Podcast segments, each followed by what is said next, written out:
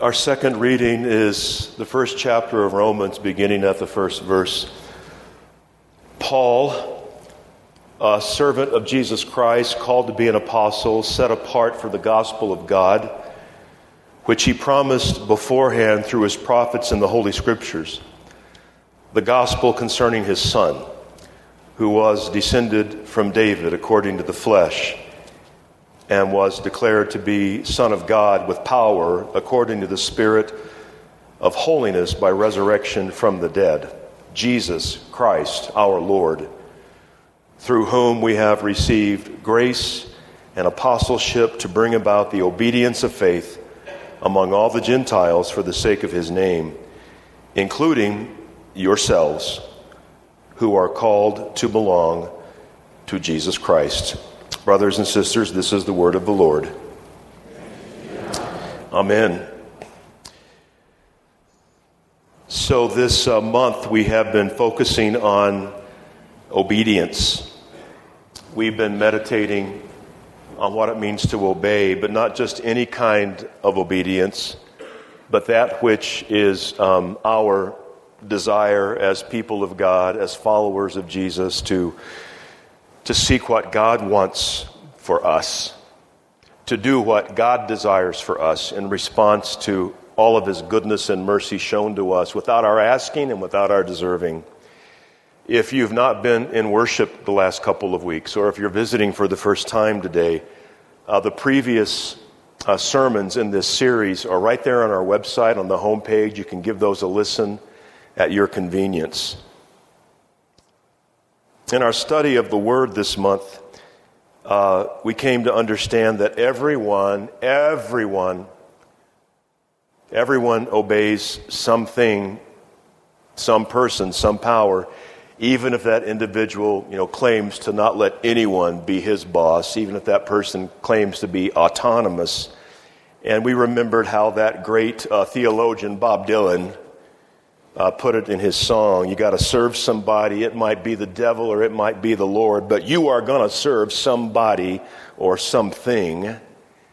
And as Christians, we make it our goal to serve the living God of grace and truth. Last week, we learned how our ancestors, in obedience to the Lordship of Christ, our ancestors um, in Asia Minor uh, suffered to the point of horrific uh, death, all because of Christ.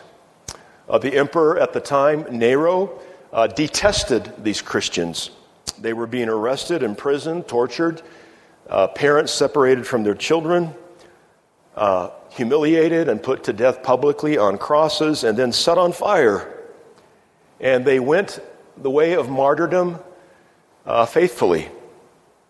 So we learned that the call to obedience is uh, for all seasons and all circumstances, not just when things are easy or uh, going well for us. We're called to be obedient even in times of suffering. And today we conclude this series of meditations on obedience by focusing on Paul. Uh, many of you know this, but we've got a lot of new believers in our congregation and a lot of people who have been going to church for years but are just now starting, starting to study God's Word on a regular basis. So for some of you, I know this is review, but for some, it's new information. Uh, Paul, who wrote our letter this morning to the Romans, at one time hated the church. He persecuted the church. Before he uh, was a follower of Jesus, before his conversion, he'd been responsible for the imprisonment and the death of many believers. You can read about this in the New Testament book called The Acts of the Apostles, chapters 7 and 8. And before this dramatic change in his life and his mind and his heart, Paul was known as Saul. It was Saul who was in authority when Stephen, the very first Christian martyr, was put to death by stoning in Jerusalem. But you see, God had a plan for Saul. He turned the man who despised the church into the very same man who would give his life for Christ.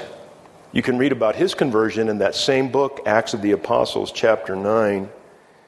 Uh, this persecutor of Christians went on to become the greatest missionary of the first century, and some would say even the greatest Christian missionary of all time. And his change from the old way to the new life was so dramatic that that old name just didn't fit anymore. He was a totally new person in Christ, deserving of a new name. Um, I had a friend in high school whose name was Bubba. And uh, you know, when you have senior class superlatives, you know, most likely to succeed, most attractive, most school spirited, best dressed. If there had been a superlative for most likely to wind up in prison, it would have been my good friend Bubba. Bubba was always in trouble. Uh, Bubba was always in trouble.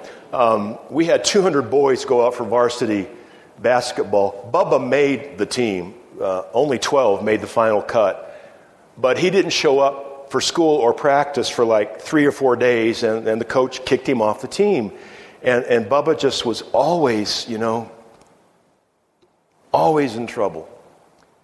And then, you know, my life unfolded, and I moved away from Virginia. I went to school in Iowa, Minnesota, moved to New Mexico.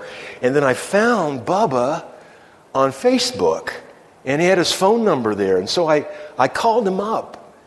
And um, he answered the phone. Hello? I said, You'll, you'll never guess who this is. Is that you, Bruce Wilder? I said, Yeah, Bubba. How you doing? He goes, Well, first of all, don't call me Bubba anymore. Um, that was the old me. Uh, you can call me by my, my given name now. And I said, Bubba, I don't know your given name. well, you can call me William. And then he went on to talk about um, how things went from bad to worse and how he, uh, at rock bottom, came to know Christ. And he told me about the man um,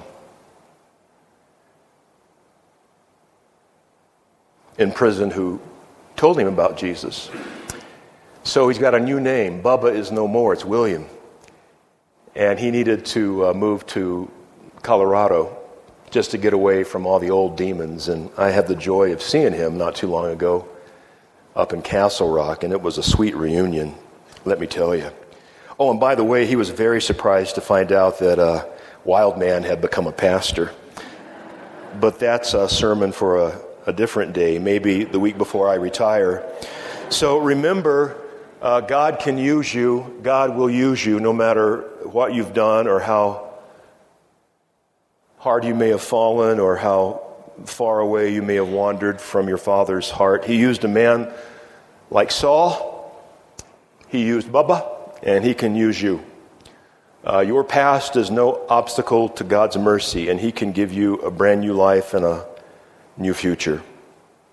This letter, uh, written by Paul uh, to Christians in Rome, was sometime around uh, 55, 60 AD. Uh, Paul wrote while he was in the city of Corinth, and he had plans to go and visit the church in Jerusalem and then travel to Spain, where he intended to tell people about Jesus. And it was his intention to stop in Rome on the way to Spain. So, this letter was his way of introducing himself to the believers there and reminding them that he preached the same gospel of Jesus Christ, that he was one of them. And in these first few verses of his introduction, Paul speaks of, and you heard it, uh, God's grace and our uh, apostleship. And that's what we're going to focus on this moment, uh, this morning for a moment. Grace. Okay, what does that word uh, mean to you? When some people think of grace, the only thing they can think of is that, well, she moves gracefully. You know, Fred Astaire uh, danced with such grace, and he did. Some Christians uh, speak of saying grace. Have you ever said with family and friends, let's say grace before we eat? And that's just a, a way of saying, let's pray, giving thanks to God for the food and drink that we're about to receive. And many people have heard about grace because they've, they've heard the hymn, Amazing Grace, and they know that it, it saved a wretch like me, but they're not quite sure why they are wretches in the first place or how it is that grace came to save them. So, so what is grace, biblically speaking? Whenever you see the word grace in the New Testament, it always, always, always refers to God's unmerited, unconditional, perfect love, mercy shown to us beautifully and singularly in Jesus Christ. So when we talk about grace, we're talking about Jesus. And when we talk about Jesus, we're talking about the one who was obedient unto death, even death on a cross for our sake, and who rose again on the third day. Grace for believers is not just some generic word that, that refers to moving in a beautiful manner on the dance floor. And it's not just, you know, referring to some kind of general goodness or, or kindness. It's more specific than that. It's good, yes, it is. And it comes wrapped in kindness, yes, it does. But it's the goodness and the kindness of your Heavenly Father demonstrated to you in Jesus Christ, your Savior. So you and I have received this specific, powerful grace. It's been done for us, and it has been done to us. And Paul reminds your spiritual ancestors in Rome that they have received the very same grace that we celebrate today. And because of that grace, he then reminds them and reminds us of our apostleship. Now, apostle is another word that we don't necessarily use in our day to day language. The word literally means uh, one sent forth. Those who have received grace are called to go out, to go forth, to move into the world as God's ambassadors, representatives. Now, early on in the life of the ancient church, uh, for a while, it was thought that only the first 12 disciples could be called apostles, but over time, the church came to understand that in Christ, uh, having received grace, we're all in this great apostolic line of faith, hope, and love. Paul was not one of the 12 original disciples, but he was able, by God's grace, to refer to himself as an apostle. And he's reminding all those Christians in Rome and all of you that you are apostles. And, you know, some of us think, well, that's not me. I mean, Paul was an apostle because he was a great missionary. And we're all called to be missionaries. Some are called to go to far distant lands and leave the comforts and all the familiarity of home behind and, and spread the good news of Jesus in, in different countries. Uh, my wife Kirsten's grandparents were Norwegian Lutheran missionaries to Madagascar. But God doesn't call the overwhelming majority of us to Madagascar or China or Brazil or Central Europe. Um, God calls most apostles to go forth right in their hometowns. So you need to remember that when you step out the front door, you are going forth in the name of Christ as an apostle. It's who you are. You are sent forth by God's grace to your schools, your businesses, your recreational sports teams, our young people uh, who are going to college, who've returned to college, are sent there not just as students, but as apostles to share the love of God with those who don't yet know Him. And, and Paul says that we have received this grace and are called to apostleship to bring about, did you hear it? The obedience of faith.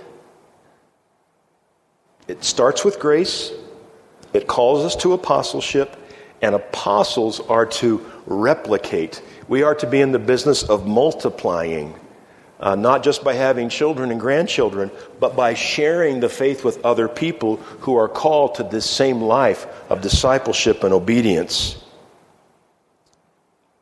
And Christians are called to do this regardless of age, whether still active in their job or retired. We all have a witness to share. This last week, some of you were here And I had um, the duty and the honor of officiating at Jesse Vick's funeral. And some of you know that he wasn't just a former member of staff and a member of this congregation, but he was my really uh, good buddy.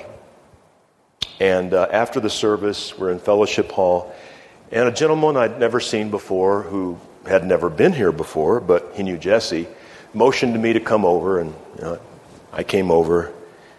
And um, he wanted to compliment me and congratulate me on building such a beautiful church building. And I said, Well, I don't get the credit. You know, this was here before I arrived. And um, if you're going to thank anybody, you thank the building committee, the architects, the members of the congregation who foot the bill. Uh, and by the way, we, we do life here in this beautiful building not to get praise, but you know, to glorify God.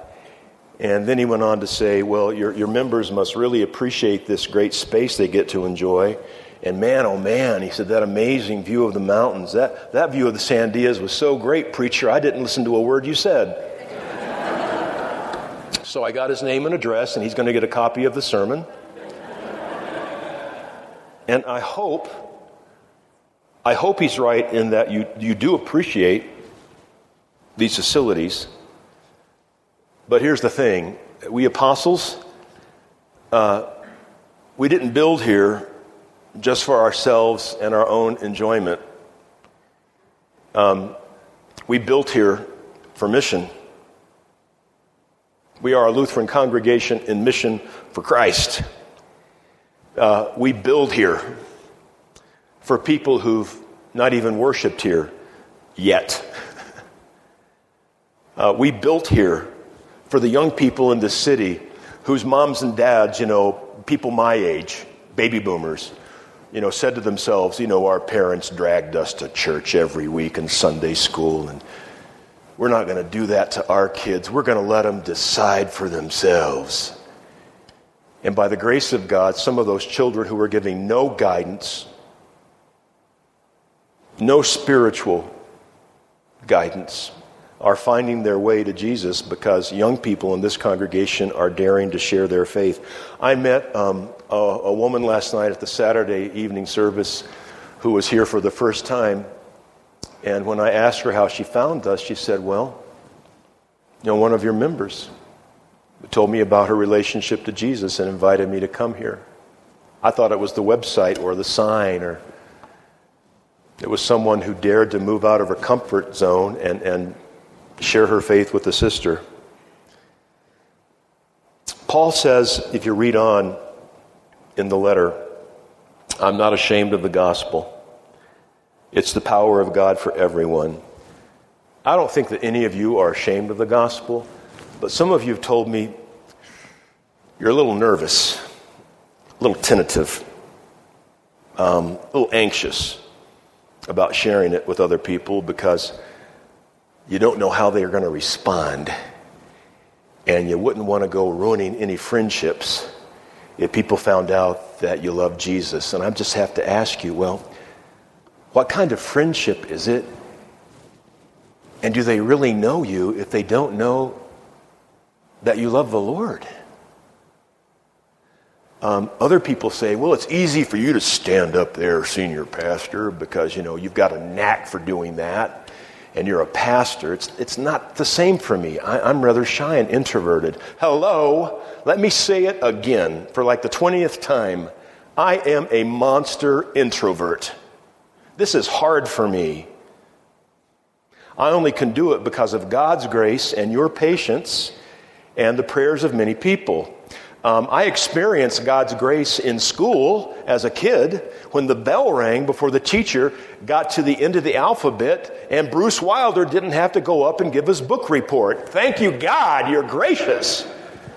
But here I am, and it's not easy. I'd rather be in the back row.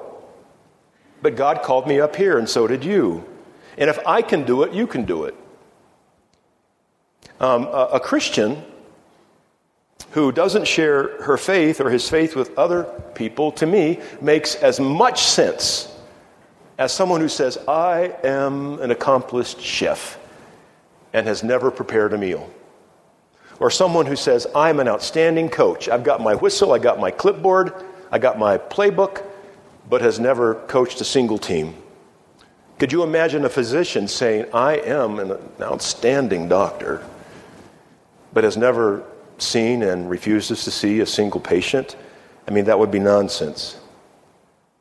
By grace, you've been called to apostleship to bring about the obedience of faith in those who don't yet know Christ.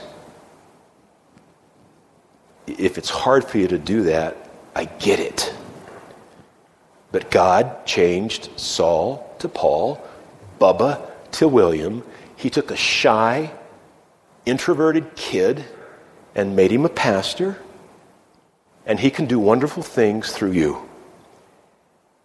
It's in your spiritual DNA. It's who you are. And it's what God calls you to be.